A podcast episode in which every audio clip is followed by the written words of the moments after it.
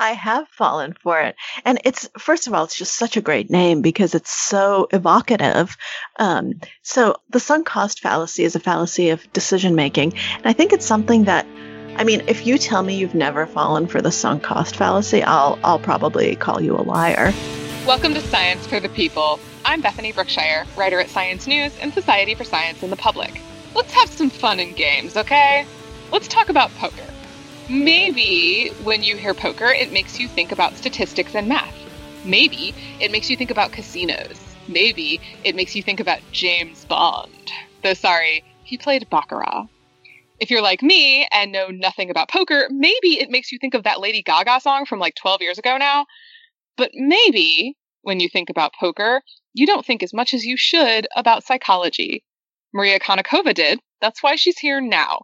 She's the author of two New York Times bestsellers, and you might have heard her here on the podcast with one of them, The Confidence Game. She's a contributor to The New Yorker, and now she's here with her new book, The Biggest Bluff How I Learned to Pay Attention, Master Myself, and Win. In related news, she's got more than $300,000 in poker winnings. Maria, thank you so much for being here with us. Thank you so much for having me, Bethany. Um, now, you decided to learn to play poker with the goal of playing in the World Series of Poker.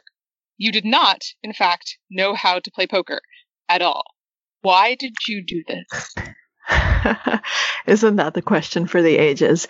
Um, not only did I not know how to play poker, but I had zero interest in poker. I had zero interest in games. I did not grow up playing games. We didn't have any cards in my house when I was growing up. I didn't play chess. I didn't play checkers. I don't really like board games. I mean, to me, kind of torture is being set, is being told now we're going to play a game. It's just not something I enjoy. I'd much rather read a book. So it was a very strange thing for me to decide to do. And the path to it was not a straightforward one. Initially, I knew I wanted to write a book about luck about the role that luck plays in our lives and how we can really learn to tell the difference between those things that we can control and those things that we can't. And as anyone who's written a book or even a magazine article or a newspaper article knows, you really can't write a book about luck. Like that's, that's just that's a philosophical inquiry. You know, that's that's a encyclopedia. That's not a book. Um, so I needed an angle. I needed a way into the topic. When I start any new project, it doesn't matter how short it is. You know, it could be a thousand word column. I read a lot. That's kind of my always, always, always my first step. I try to read and become acquainted with it and figure out, you know, what's going on? What does this field look like? What does this theme look like? What does this area look like? Whatever it is I'm writing about. And so I started reading about luck and read a lot of stuff over a lot of months couldn't quite find, you know, what my book was going to be. And then someone actually suggested, they said, you know, if you're interested in chance, you should read about game theory. Game theory is a really interesting way of looking at chance. And I said, oh, that's a really, that's a good idea. So I ended up reading the Theory of Games, which is the foundational text of game theory, which was written by John von Neumann, um, who's this brilliant, brilliant uh, polymath, one of the greatest minds of the 20th century, um, one of the inventors of the computer, one of the inventors of the hydrogen bomb. You know, some inventions are better than others, um, but brilliant guy. And in the book, I learned that game theory actually came from poker, that von Neumann was a poker player, and that he realized that if he could solve poker, that it was a game that really modeled a lot of complex human strategic decision making in the best way possible. Um, and so I thought, oh, this is really interesting. What is this poker thing? Let me let me look into it. I mean, I don't want to exaggerate my lack of knowledge. I knew that poker was a card game. I'd seen it in movies. I'd seen the movie Rounders. Um, you know, I knew what poker was, but beyond its pop culture reality, I had no idea what was really going on. So I started looking into poker and reading about it, and something just kind of clicked. I thought, huh, this is actually potentially a way into the topic. What if I learn this game, this game that John von Neumann thought was the perfect model for human decision making and use that journey as kind of this backbone of my exploration of luck and the role of luck in our lives. And so that's that's how the book was born originally. That's how I conceived of the project. And you mentioned you never really liked games growing up. Um, and so you had no interest in poker. Um, did you think did you think you'd learn to like it? Did you think this was just going to be unpleasant? Like That's a that's a really good question. So before I actually sold the book, I did a test run. So in the book, um, and during this project, I found this incredible mentor. Um, I knew that you know to learn something, uh, you need someone to teach you if you want to learn quickly, and you need you need someone to mentor you to kind of be by your side. And so I approached one of the best players in the world, Erik Seidel, and talk about luck, you know, he he agreed. He agreed to take me on. Um, originally, he agreed to a test period to see if we'd get along, to see you know how it worked, and it worked really well. And we ended up being kind of on the same wavelength, and so we ended up working together. But I wanted to make sure before I sold the book and before I actually committed, you know, so much time to it that as you as you say that I wouldn't hate it because you can't write about something that you absolutely hate. I mean you can, but I think it's just it would have been a miserable experience and at that point in my life I could have written a book about anything. You know, why why in the world write about something that you're going to hate? So I actually before I sold the book, before I wrote the proposal, um, I, I mean, I talked to my agent. I was like, "Hey, this is kind of the idea. How do you, how does it sound?" And she said, "Sounds great." You know, I'll wait, looking forward to the proposal.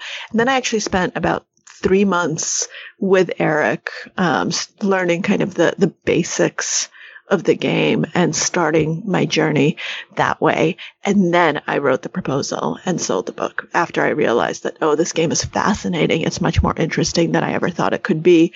I really like Erik. He's a great teacher, I think this is going to work. I think it's really, really important when you're committing multiple years of your life to something. This is true of any book project. It's just good, good practice and good advice. It's really good to dive in first um, before committing to it and make sure that this is what you thought it was. Because sometimes something that sounds great in your head ends up being really not so great in reality. And it's really nice to find that out sooner rather than later. Yeah, I can only imagine how it would have been if you'd hated it and been forced to do it for however many years. um, so one of the things that was kind of interesting about your angle on this book is that you were especially interested in learning to play poker from a psychological perspective. Um, and that's kind of what you approached Erik Seidel about as kind of the psychological underpinnings of poker, especially because you have a PhD in psychology. Um, and this is a bit of a departure from the previous kind of stories you might read about rags to poker riches, um, because it seems like many of the most recent kind of Hollywood glitzy stories of poker are about people, white men, let's be clear, making it in poker through the power of math and it's all math and statistics. And math and psychology both have roles in poker. So it felt like lately math and statistics were kind of the more popular approach to the game. Why did you want to emphasize kind of the psychological aspect? I think that it's really important to realize where your strengths are and where your limitations are. I knew that I want I had a limited amount of time to kind of learn this new skill, to immerse myself in this new world. And I haven't taken a math class since high school. And I am a writer. Like, let's be clear, I do not use math in my daily life. As a journalist, I don't use math. Um, in my grad school work, when I was working on my psychology PhD, yeah, I had to take a, a, basic stats class. But then, to be honest, um, and I'm very transparent about this in my dissertation, um, for any advanced analysis, I hired a statistician to do it for me because I didn't want to mess up. I know that it's a limitation of mine. I never bothered to take advanced statistics. It wasn't interesting to me. Um, I knew that there were people, I knew there were better uses of my time. So someone, you know, when you read my dissertation, all of those advanced modeling things, I didn't do them. Someone else did. I paid them and I, you know, was someone who this is their specialty. This is what they're good at. And I actually think that that makes my data, my results much better because this person also had no idea what my hypotheses were. So there was no bias. I just gave them raw data and said, here, let me, here's what I want you to do and tell me if it says anything. And could have, could have said nothing. Um, of course, I ran some basic tests myself. Like I could do a t test comparing means, but that's about it. Like that's the extent of my knowledge. And it was all on the computer. There was no math involved in terms of mental math, in terms of figuring other stuff out. You know, this is stuff where you have formulas and that's it. So that was never my strong suit. But psychology is my background. I mean, I studied how people think. I studied how people make decisions. My dissertation was specifically on decision making in risky conditions under uncertainty when you're under stress, when you're under kind of emotional duress. I had people play stock market games. So this is something that's very similar to poker in a lot of ways. And so why not capitalize on your strengths? And there's also a reason I studied psychology. I do believe that psychology is a hugely important and often undervalued component of almost anything. And I wanted to kind of, you know, if since I didn't have countless hours and years to spend on poker, why not leverage the expertise I do have? Why not try to find the approach that best capitalizes on the skills and talents that I bring with it that I bring with me. I think that's a smart approach to anything if you want to get good quickly, um, or at least if you want to learn something quickly. Of course, I knew I'd have to plug in the math leaks. You know, I my mental math was basically non-existent. It's much better right now, um, but as Erik told me very early on, as long as you can add, subtract, multiply, and divide, you'll be okay in the long run. And I think I was. And I knew I could never compete with the stats wizards at their own game. So why try? I actually just wanted to say that I love it when scientists hire professional statisticians to do their stats. I think that makes for better papers just in general. I agree. I agree. Like, you know, they know what they're doing. They know what the what which analyses are best. It's so easy to make a mistake, to make a rookie mistake, and to not try to create false positives, but do it anyway because you didn't use quite the right analysis and you didn't quite understand how to look at your data. And so I figured, why not hire someone who spends their life doing this and who is completely unbiased, who doesn't care about my results? In some ways, I think it's just it's good practice.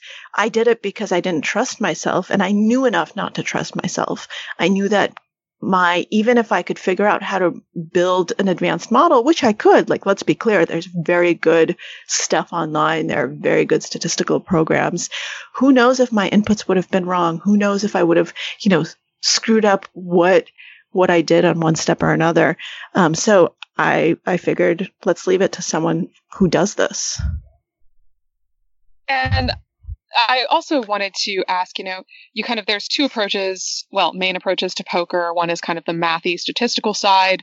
Um, you kind of went with the psychological approach, and you don't really ever address this in the book, but you do you do address playing styles. There are people who play very conservatively and people who play very aggressively. And I was wondering, does approaching poker through the psychological route as opposed to the mathematical route tend toward different styles of play?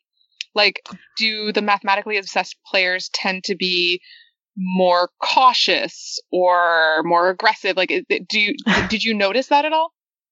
Um, I did not, but I think if I were to hazard a guess, I would say that the more I actually no, I, I think that there wouldn't be a difference at the end of the day. I think the best mathematical players who run all of the models, who really truly understand it, they are going to be no more and no less aggressive than they need to be because it's game theory optimal.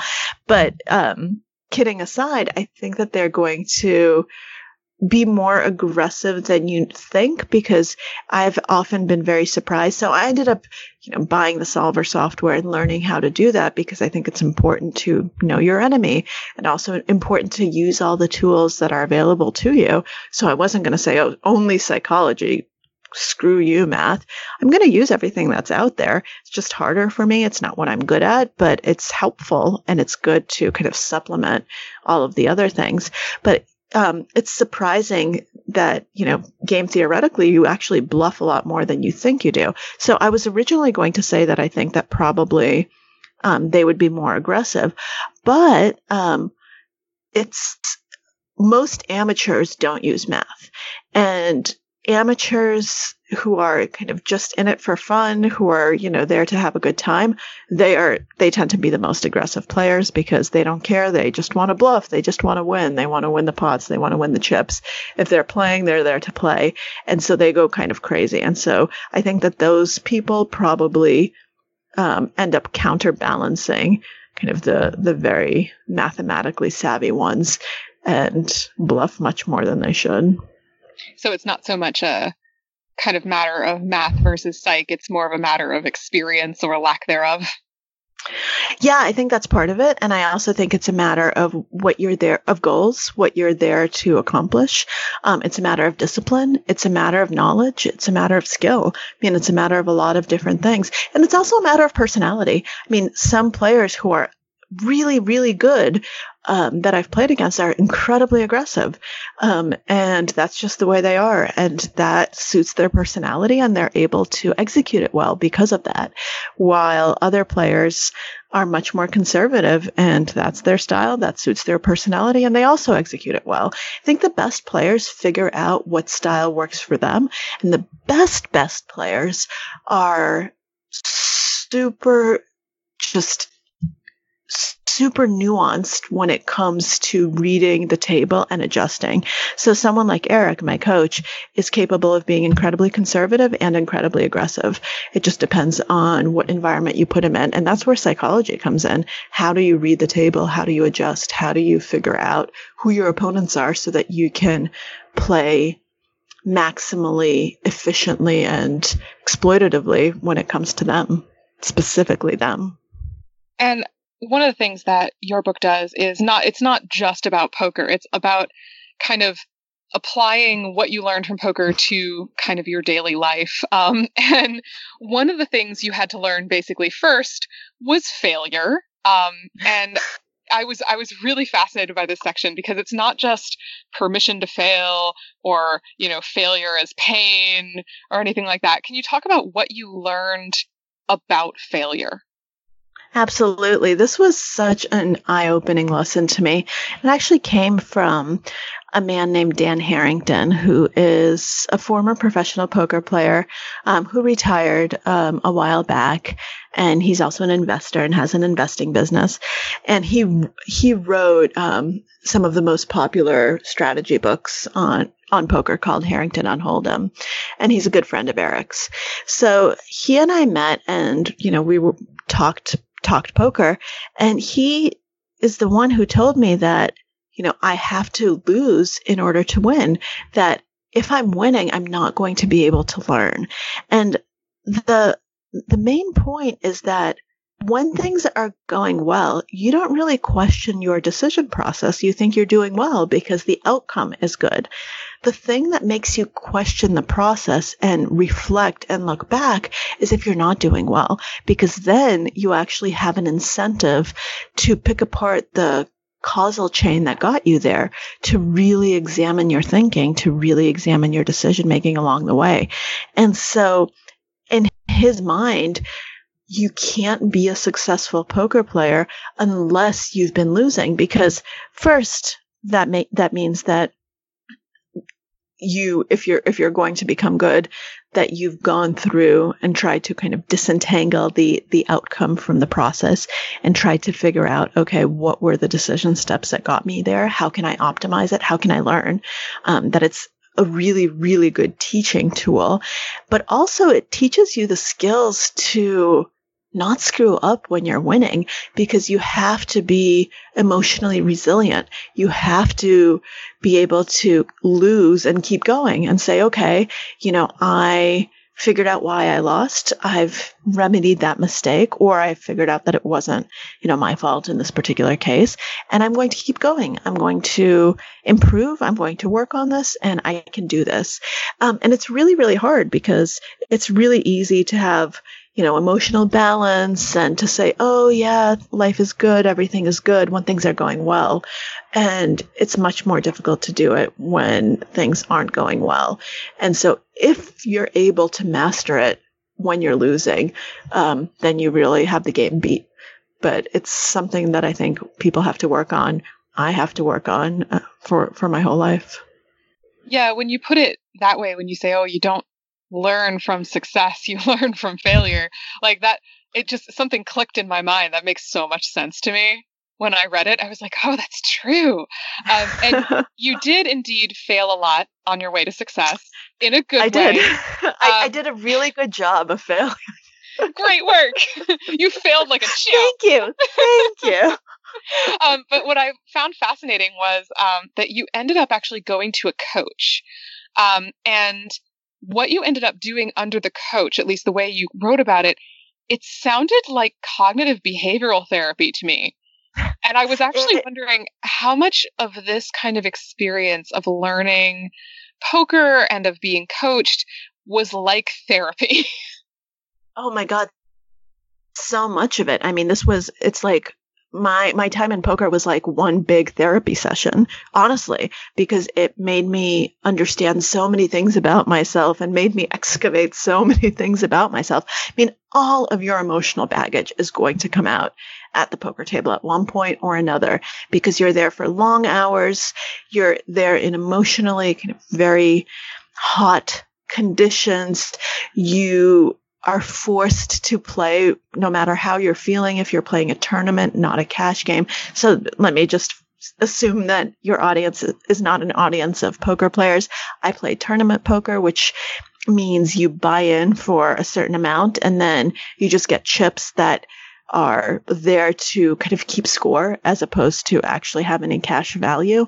And it's not like you can get up at any point in time. It's not like you can get more chips at any point in time. You just have to play. Um, and tournaments normally go for about 12 hours a day. Um, and big tournaments go over multiple days. So the big difference is when most people think of poker, they think of cash games, which means, you know, if I buy in for $100, I get 100 chips or, you know, a hundred dollars worth of chips and I can get up anytime I want and stop playing anytime I want and cash out. I can always get more chips, et cetera, et cetera. So that's kind of one of the caveats in order to explain why tournament poker is so emotionally grueling. Cash games are too, but in tournament poker, you're forced to kind of experience all of these situations. You're forced to get tired and, you know, your emotional resources are depleted and so much stuff comes out. There were so many moments when I thought, wow, this is like, this is like therapy because if you don't deal with it, you're not going to be a good player.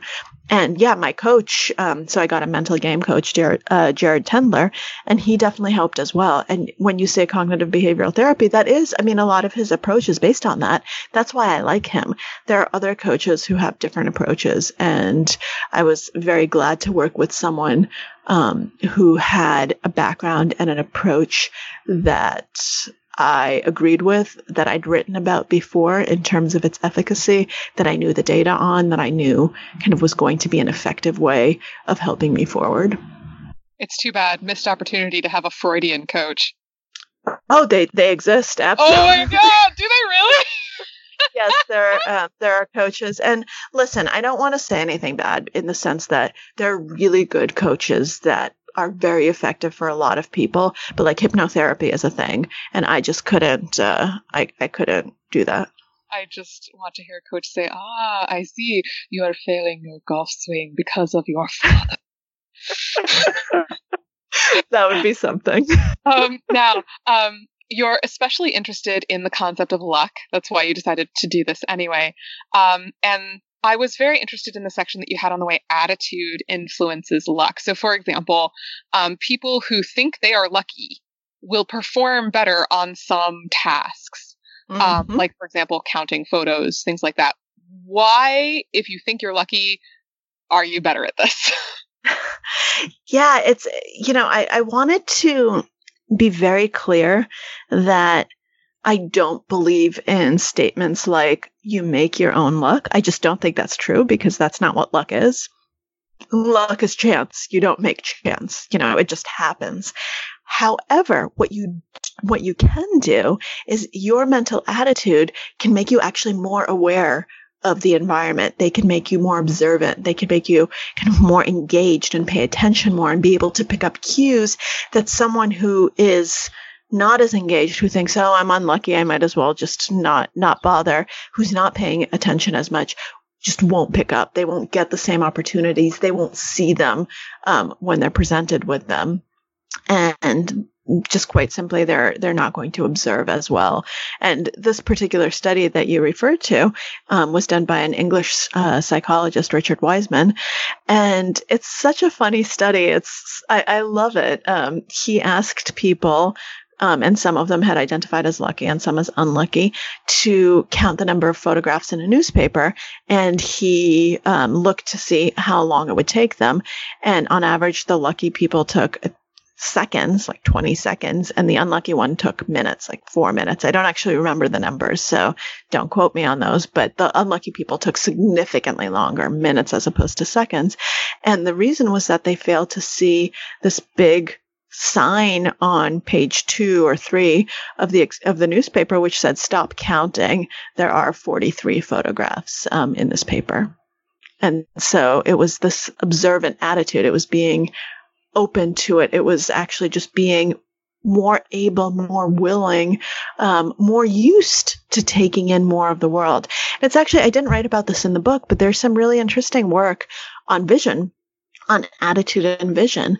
And uh, people who who actually research this and who look at vision um, in just the physical sense of vision have found that um, people who have a more positive attitude, who are happier, who are more optimistic, tend to literally see more of the world. So they have a bigger visual field. They take in more and remember more.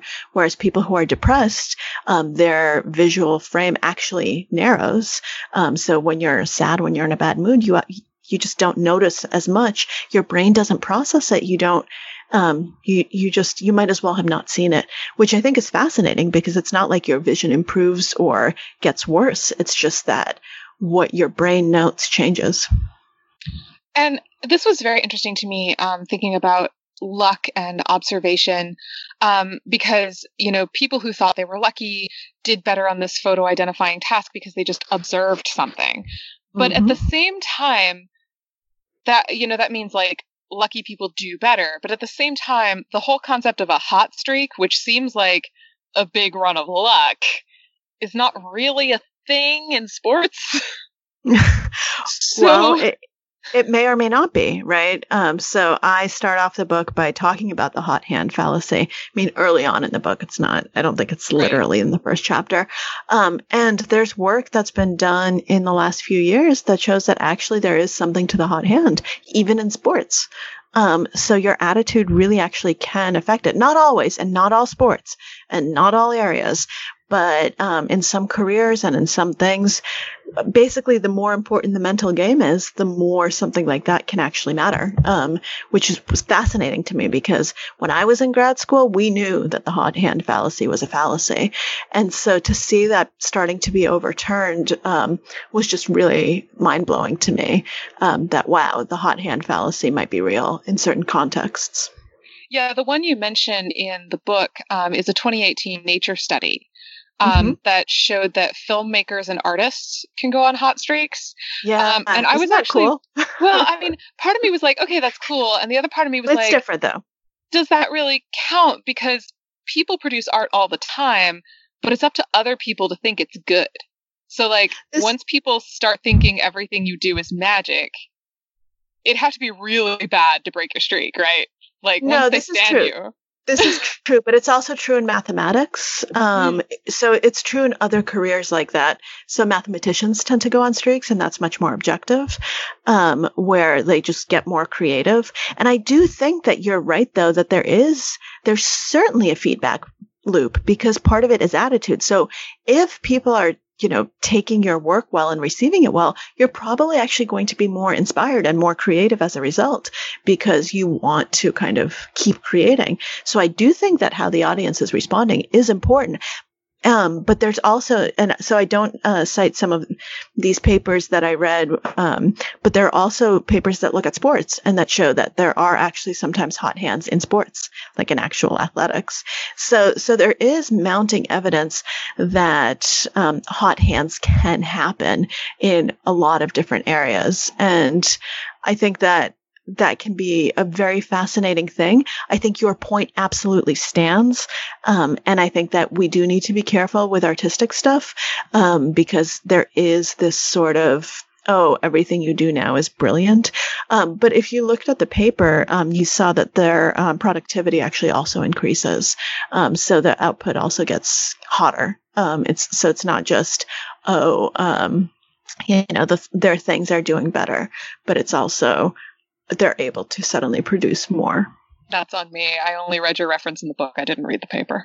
oh, it's all it's all good. I don't I don't expect you to uh, I don't expect you to read every paper I referenced in the book. That would be that would be a heroic feat that I don't think anyone would ever I I, I mean I don't even remember every paper I referenced. um so you know we are just talking about kind of the hot hand fallacy mm. um, and whether or not it's a fallacy and I just want to say one of the things I love about this book is that it does not teach anyone to play poker. Um, I can safely say that I might actually know less about how to play poker than I did before I read the book. Um, just because now I, I feel overwhelmed. Um, but instead, and what I think is actually really fascinating is that the book brings together a lot of fundamental psychological concepts into and kind of under the umbrella of poker. So it's like it's like intro psych but poker format. um, and so I, I, loved that, and and I was wondering if you could talk a little bit about some of the kind of psychological concepts that you ended up really discovering. Uh, in particular, the sunk cost fallacy, which you have fallen for. I have fallen for it. And it's, first of all, it's just such a great name because it's so evocative. Um, so the sunk cost fallacy is a fallacy of decision making. And I think it's something that, I mean, if you tell me you've never fallen for the sunk cost fallacy, I'll, I'll probably call you a liar because it's just, it seems to be so strong and so prevalent. Um, and it's just this notion that we look at things that we've already invested and rather than say, oh, that's a sunk cost, I can't get it back, so I might as well just cut it um, and move on if I need to, if the environment has changed, if the information has changed, we hold on to it and we say, oh, but I've already put this much in. I have to stay. I have to keep doing this. And this happens with money. So oftentimes, you know, when people invest in something or make a down payment or something like that, and then the information changes completely and they should just walk away. You know, they should walk away from the investment. They should walk away from whatever it is that they put money in. Um, and instead they say, but oh my God, I've already put in this amount of money. I can't walk away. And so they end up putting good money after bad, um, and losing even more money, even though the rational thing would be to say, okay, I can't get this back. So let me maximize what I still have. And it also happens, I think, all the time with emotional things and time investment and kind of investment of just energy. When people say, well, you know, I've already spent this amount of time on this. So many times, so when I was in grad school, there were a lot of people who just realized they were miserable. Like they hated it. And they said, well, but I've already spent, you know, a year. I might as well stick it out honey, you've got five years to go. I mean, this is a long time. Maybe I'm now wondering how right much thing. of academia is peopled with sunk cost fallacies. So many, and some so of them. Many. I mean, I saw this, and I saw this, and we're studying decision making. I mean, so that's just the the crazy thing they know what the sunk cost fallacy is and they're doing it and they just they just stick you know inertia is such a big thing how many people do you know in relationships who have decided, oh, well, we've already spent so much time together. You know, we might as well move, t- you know, move in together because we've already been together for two years. I don't want to say that I wasted two years of my life. Well, don't waste the rest of your life. Get out if it's a bad relationship. Don't move in together. Or, well, maybe we should just have a kid. then usually these couples end up getting divorced, end up getting separated. It's not good. It's a toxic environment. Um, but you stay in because you've already invested so much time. I found out that I did that with some friendships just because I knew people for such a long time and I would stay in these very kind of toxic frenemy types of situations because I, you know, just had already invested all of this energy in it. And poker actually freed me up so much because I, I realized, wait, this is a sunk cost. These are sunk costs. And by the way, as people will see in my book, I still make the mistake and I still make it very, with very real consequences, both in terms of health and finance. Um, but so I don't think it's something that you can ever be cured of, but being aware of it and being aware of it in such a visceral way that poker makes you aware of, um, basically all of your biases is somehow incredibly empowering because all of a sudden you realize that you can't change the past, but you can change the present and the future. And so many of us just look at the past and say, well, I, have done this. I've already done this. So I have to keep investing in it. I, I have to keep doing this. And that's not true. You don't have to. Um, and I also was very interested. You talk a tiny bit about it. Um, I'd like to hear more about the description experience gap. Absolutely, absolutely. And what that this- is, because I think it. I think I know, but I'm not sure I know. so it's something that um, was actually um, crucial to to what I learned in grad school, but poker really kind of brought it forward. It's the difference between how our mind learns when we hear something described to us, learning through description, and when we actually do it learning through experience. Um, and the difference is huge. So when things are described to us, even if we think we understand it, we don't. Because in probabilistic terms, our, like when it comes to probabilistic terms, our brains just suck. We are really bad at probabilities. Even people who study probabilities for a living are bad at probabilities in their daily lives in one, in, in one context or another. It's so incredibly difficult to kind of to internalize a lot of probabilistic rules and a lot of the ways in which statistics work in the real world. I actually had a fascinating experience um, a few weeks ago where I interviewed um, Danny Kahneman for the New Yorker Radio Hour about COVID and about kind of his thoughts on COVID. Um, and he admitted that he almost traveled to France in March because he didn't take it seriously enough, even though, I mean, he has the Nobel Prize in economics and this is what he studies. He couldn't internalize exponential growth. It just didn't make sense to him. And so even though he saw the numbers and he had all of the tools to do the analysis, he didn't. And he didn't take the right conclusions. Um, and that to me was just mind boggling because that's Danny Kahneman. I mean, this is the one guy in the world who should know this, um, because this is, this is what he's been doing his entire life. Um, so that's description. Experience is experiential learning have you been through this? Have you actually sampled it yourself? And actually, Kahneman, um, when he did his Nobel winning work on biases, he found that people make huge mistakes in evaluating different gambles, different risks, different probabilities, unless you have them actually sample them over and over for themselves. So he often would have people play a game where they actually, you know, make a choice and they get money, make a choice, get money or lose money. And then all of a sudden they started understanding it because they were sampling correctly. Most of the time we don't get that opportunity most of the time we don't get that opportunity because life is filled with one-off events. You know, you either experience something or you don't, and your the way you think about risk is really skewed as a result. We're not intuitive statisticians, and life doesn't make it easier.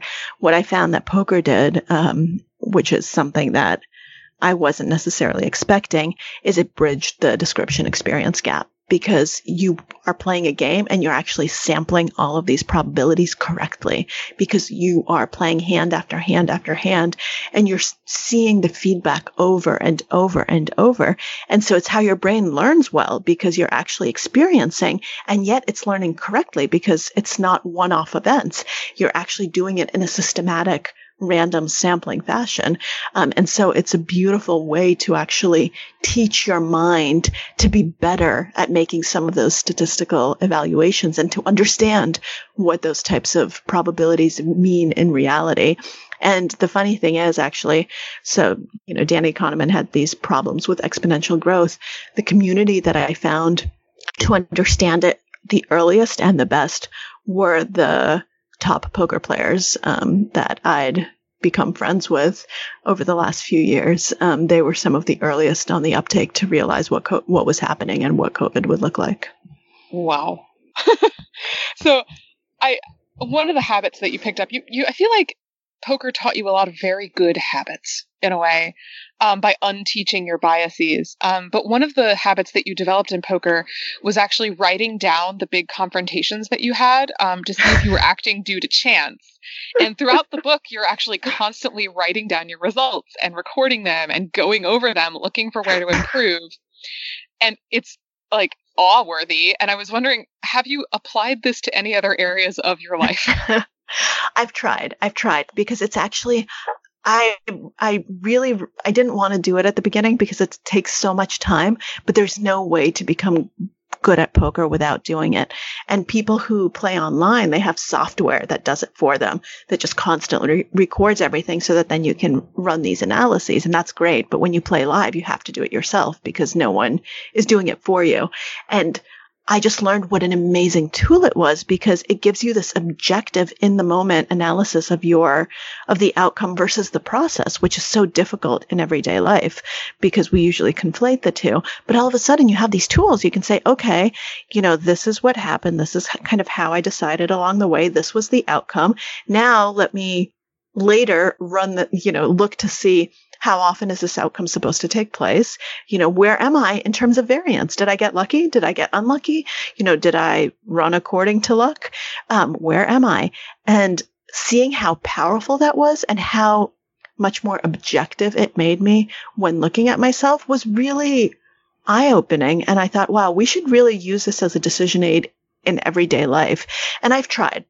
I really have. Um, and in important decisions, I really try to write as much down in the moment as I can so that I can go back later and don't have this is another one of those biases, hindsight bias, where you basically change memory and change the way that you think you thought of things as a result of an outcome. So everyone says, you know, hindsight is 2020. This is really what you're talking about. That once you know the outcome, you think, oh, I always knew this. I always took this into account. This is what I was thinking. And chances are you weren't and you didn't and all that is wrong, but you don't think you're lying. You actually just kind of went back and you edited your memory. And it's so useful to have some sort of objective record of what actually transpired, of what actually was going on. And so I've done that. And whenever I've done that, I've been really grateful that I have, but I would be lying to you if I say that I do it all the time. It's difficult, it's time consuming, and sometimes I just don't want to bother. That's reasonable. but yeah, I mean, poker seemed to give you a lot of good habits. It broke you a lot of uh, broke you a lot of the inherent biases that you have in your own behavior, um, and it taught you how to analyze your own behavior, understand your own motivations, learn from failure.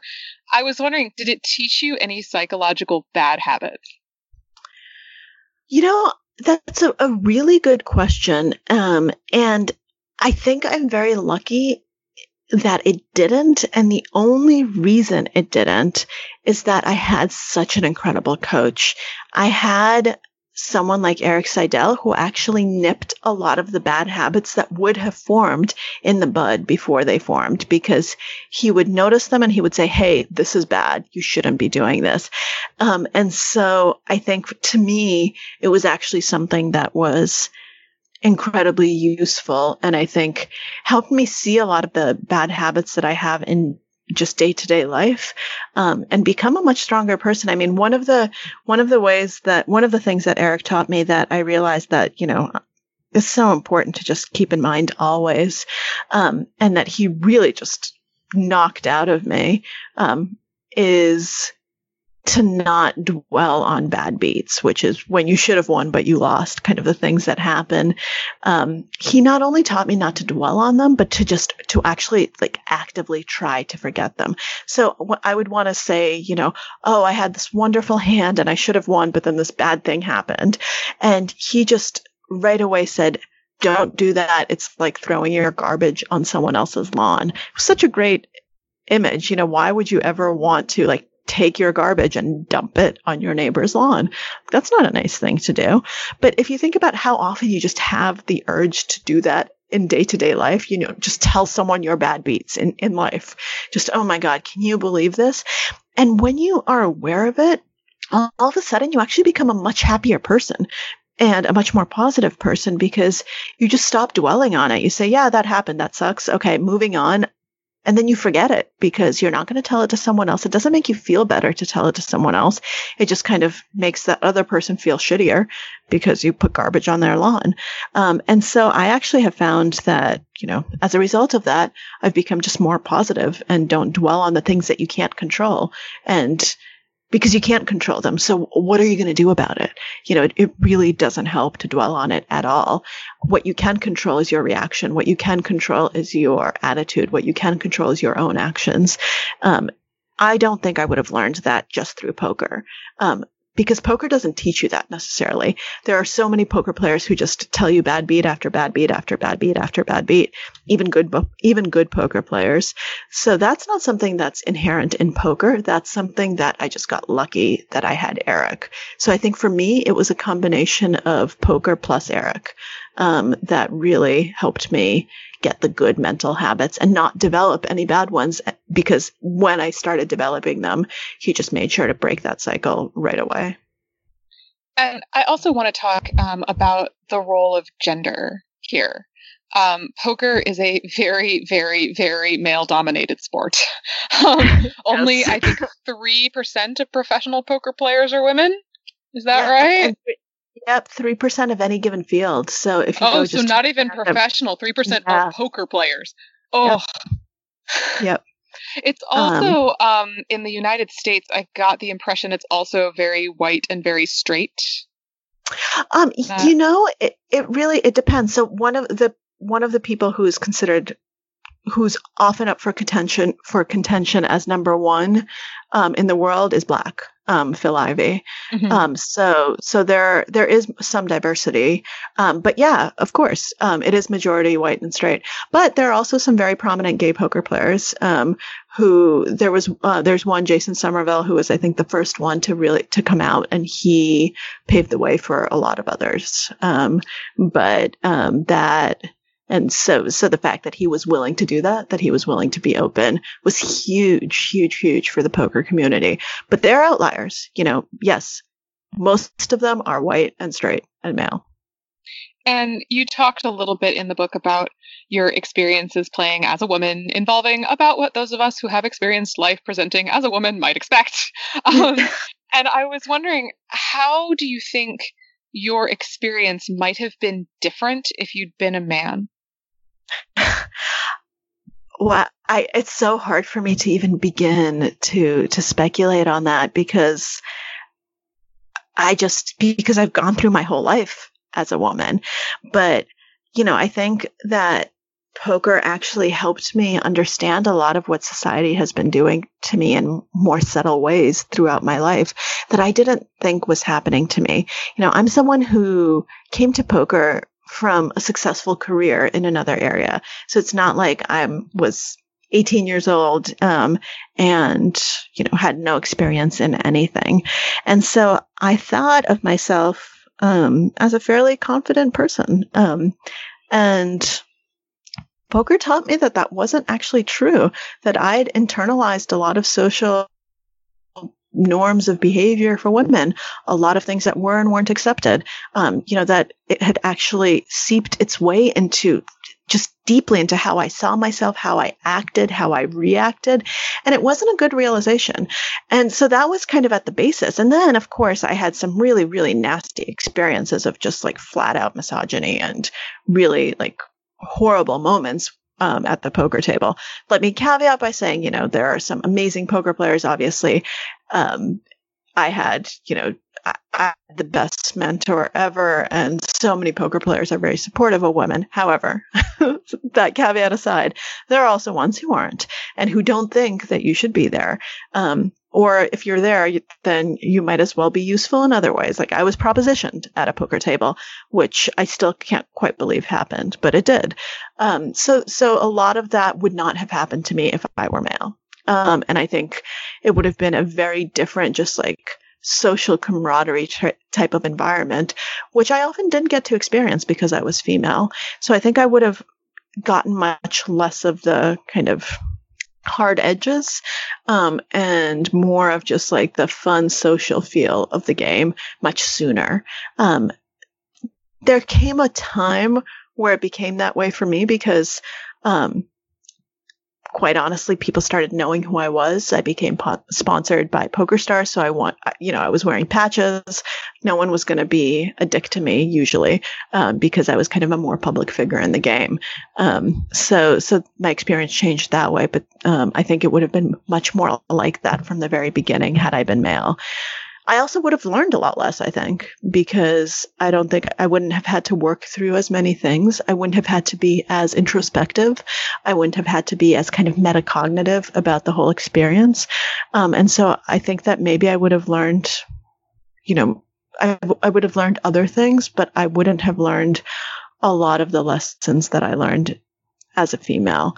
Um, all of that being said, I'm very glad I'm female and I you know, I'm glad that I had the experience I had because I think it made me into a much stronger version of myself and a much stronger female. And I hope that I can inspire others um, and hopefully give other people tools um, to to kind of empower themselves, whether they're male or female or you know or whatever it is they identify as, um, to to really embrace it and learn some of these lessons and try to be stronger, more resilient versions of themselves. I just had this amazing vision in my head. I was like, well, you can't bring mace to a poker table. I'm sure you can't. So what could you bring that you could spray at a guy who is being awful? And I was thinking like that really cheap spray cheese. You know, the cheese and like a can. And like if they're just being terrible, you just aim it like right at their face it's harmless, oh, right? It's it, cheap. Would it, wouldn't that be the day? so you can use it. Take the cheese. and you mentioned that you got a lot of like, you know, therapy basically you ended up having to introspect and really kind of learn some like learned ingrained behaviors about being submissive and about you know kind of mm-hmm. bowing to pressure and all that kind of stuff and one of the things that as a fellow writer really fascinated me was that you transfer those changes to other aspects of your life, including calling and raising publications to give you more money for your work. so first, yep. I bow down before you, you goddess. Second, can you teach me? oh my god, I still can't believe I did that. so awesome but I've never done that before. And honestly, one of the reasons I've never done that before is because of what I know. So a number of years ago, I don't remember what year this piece came out, um, but I wrote a piece for the New Yorker um, about negotiating while female. And I reported on the story um, that I briefly mentioned in the book as well when I was doing it about this female philosophy professor who got a tenure track job offer, which is amazing, right? You, you know academia as well. You know how hard those offers are to come by. And she just, she was really excited and she just wrote, she didn't even ask for more money. She just wrote for clarification of a few like really basic things that totally made sense. Um, you know, she wanted a clarified leave policy. She wanted clarifications on some of, you know, some of the other elements of the job. And instead of clarifying, they took away the job offer. They just took it away. They said, well, clearly you're not going to be a good fit for this college. And I was just horrified that this had happened. And I also just can't help but, but think that that never would have happened to a man. You know, they never would have questioned his commitment to the job if he'd asked about the leave policy. You know, that's just not something that would cross people's minds. And the fact that this was legal also just kind of was mind boggling to me. It just seemed like such biased, I don't know what. And so I think that women are very, you know, they've been socialized, but it's also smart. You know, a lot of times when you negotiate, people say, I, I don't want to deal with you. You know, what a bitch. Right away, you start getting called bad names. And so I think that what poker did, so the, the story you're referring to when I managed to negotiate up my rate, it also taught me smarter ways to negotiate that aren't necessarily asking for a raise or kind of doing it flat out, but just kind of hedging and you know play playing in a smarter way not necessarily a more aggressive way and so in this particular case i just kind of you know let them come to me and kept deferring and giving reasons why i couldn't do it and let them up the stakes and then you know finally i said you know well I, you I, you you'd need to pay me more than I'm paid, you know, per word um, at my home magazine. And then they did it. Um, and at that point, you know, they'd been kind of they'd been negotiating for a while, and so um, it's not like I just came out and said, "Hey, I want three dollars a word." I did not do that. Um, and probably these days people would laugh because this was also a few years ago, and I think journalism is actually not doing as well now as it was even two years ago. I would um, say three dollars a word is an amazing rate. Yep, I don't. I don't think. Really I don't think I would be able to. I don't think I'd be able to get that right now, honestly. Um, but I never would have even had the nerve um, to do that before, or or the blueprint, or kind of the even the idea of how one might go about negotiating in a way that was smarter.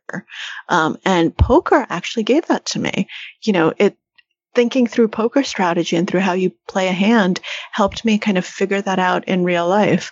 Now, sometimes I completely bungle poker hands and just say, what was I thinking? That was terrible. I shouldn't have done that. And I do that in real life too. It's not like all of a sudden you become a brilliant decision maker always. You know, you, you make mistakes. Sometimes you're tired. Sometimes you still get uh, you know, emotional. Sometimes shit happens. You know, it's life. It's poker. Um, and so, you know, yeah, I make a, I make mistakes in poker and I make mistakes in life all the time. But at least I can spot them better, and at least when I make them, I can analyze them, and at least I now have a way forward, a way of not making the mistake. Um, and I got that from the game. And you mentioned in the book that you've always been fascinated by the psychological idea of luck in the end, not that it's really the end, mm-hmm. what did you learn about luck? I learned that you can't avoid it, that there's luck in just, in not just about, in everything, that life is so much more about luck than we'd ever want to admit to ourselves. And that actually, that gets at the title of the book, um, The Biggest Bluff. Um, I, what I mean by the biggest bluff as I explain near the end of the book, is that the biggest bluff that we have to tell ourselves, and we have to tell ourselves in order to survive and to do well and to thrive, is that we have more control than we actually do.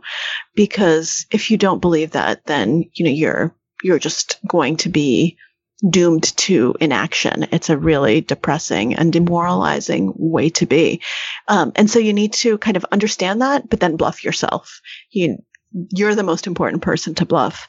You need to kind of say, okay, you know, on an intellectual level, I understand that there's chance in just about everything that, you know, I can die in the next minute and I, you know, that could happen and I have no way of predicting it. And that's okay. I have to be okay with that. And I have to act as if that weren't the case. I have to act as if I can control more than I actually can. Because, you know, at the end of the day, there are lots and lots of things that we can control. And that's what we need to focus on in order to be the most effective versions of ourselves.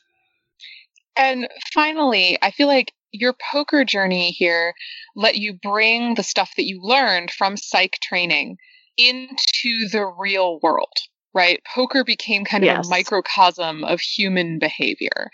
And Absolutely. I was wondering, is there another game that could do this? Is it possible that we could change ourselves and find psychological parallels through gaining expertise in anything? I can't say for sure that the answer is no. Of course, it's possible. Um, what I can say is that kind of the most prominent games won't offer you quite the same lessons because something like chess, um, which is something that people would say right away, chess is a an amazing game and will teach you a lot of strategic thinking, but it's not going to teach you quite the same stuff about life because chess is a game of complete information.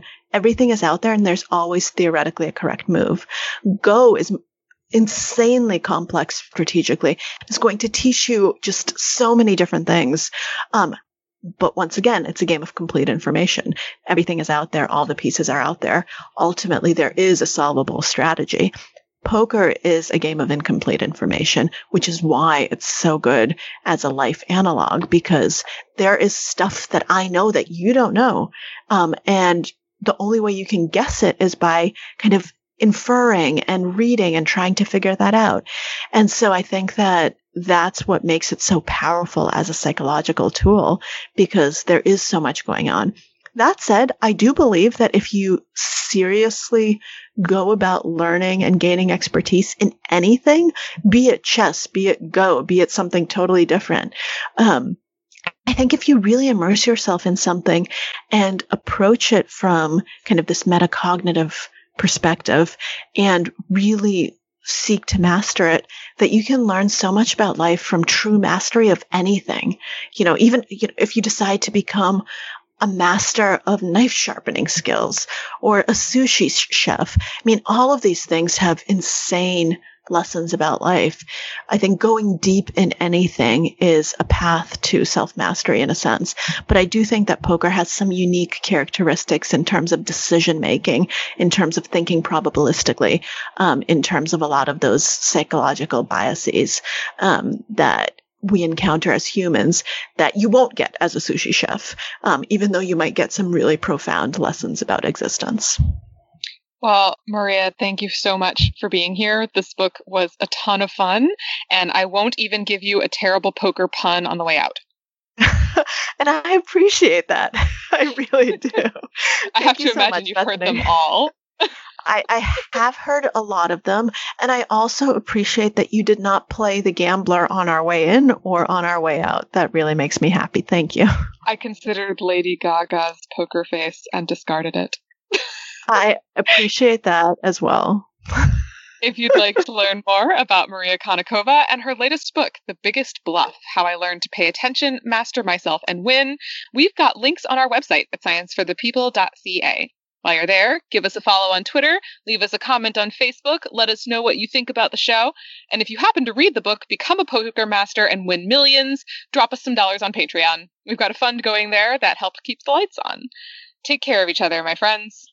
Thanks for listening, and we'll see you next week on Science for the People. Science for the People is listener supported. You can find us on Patreon, where you can support us with monthly donations in any amount. Your support keeps us afloat and able to keep making great new episodes, and we thank you for it. The show is produced by Rochelle Saunders and edited by Ryan Bromsgrove. We get help with special projects from K.O. Myers. Our theme song was written and recorded by Fractal Pattern, and its title is Binary Consequence. The show is hosted by Bethany Brookshire, Anika Hazra, Marion Kilgour, and me, Rochelle Saunders.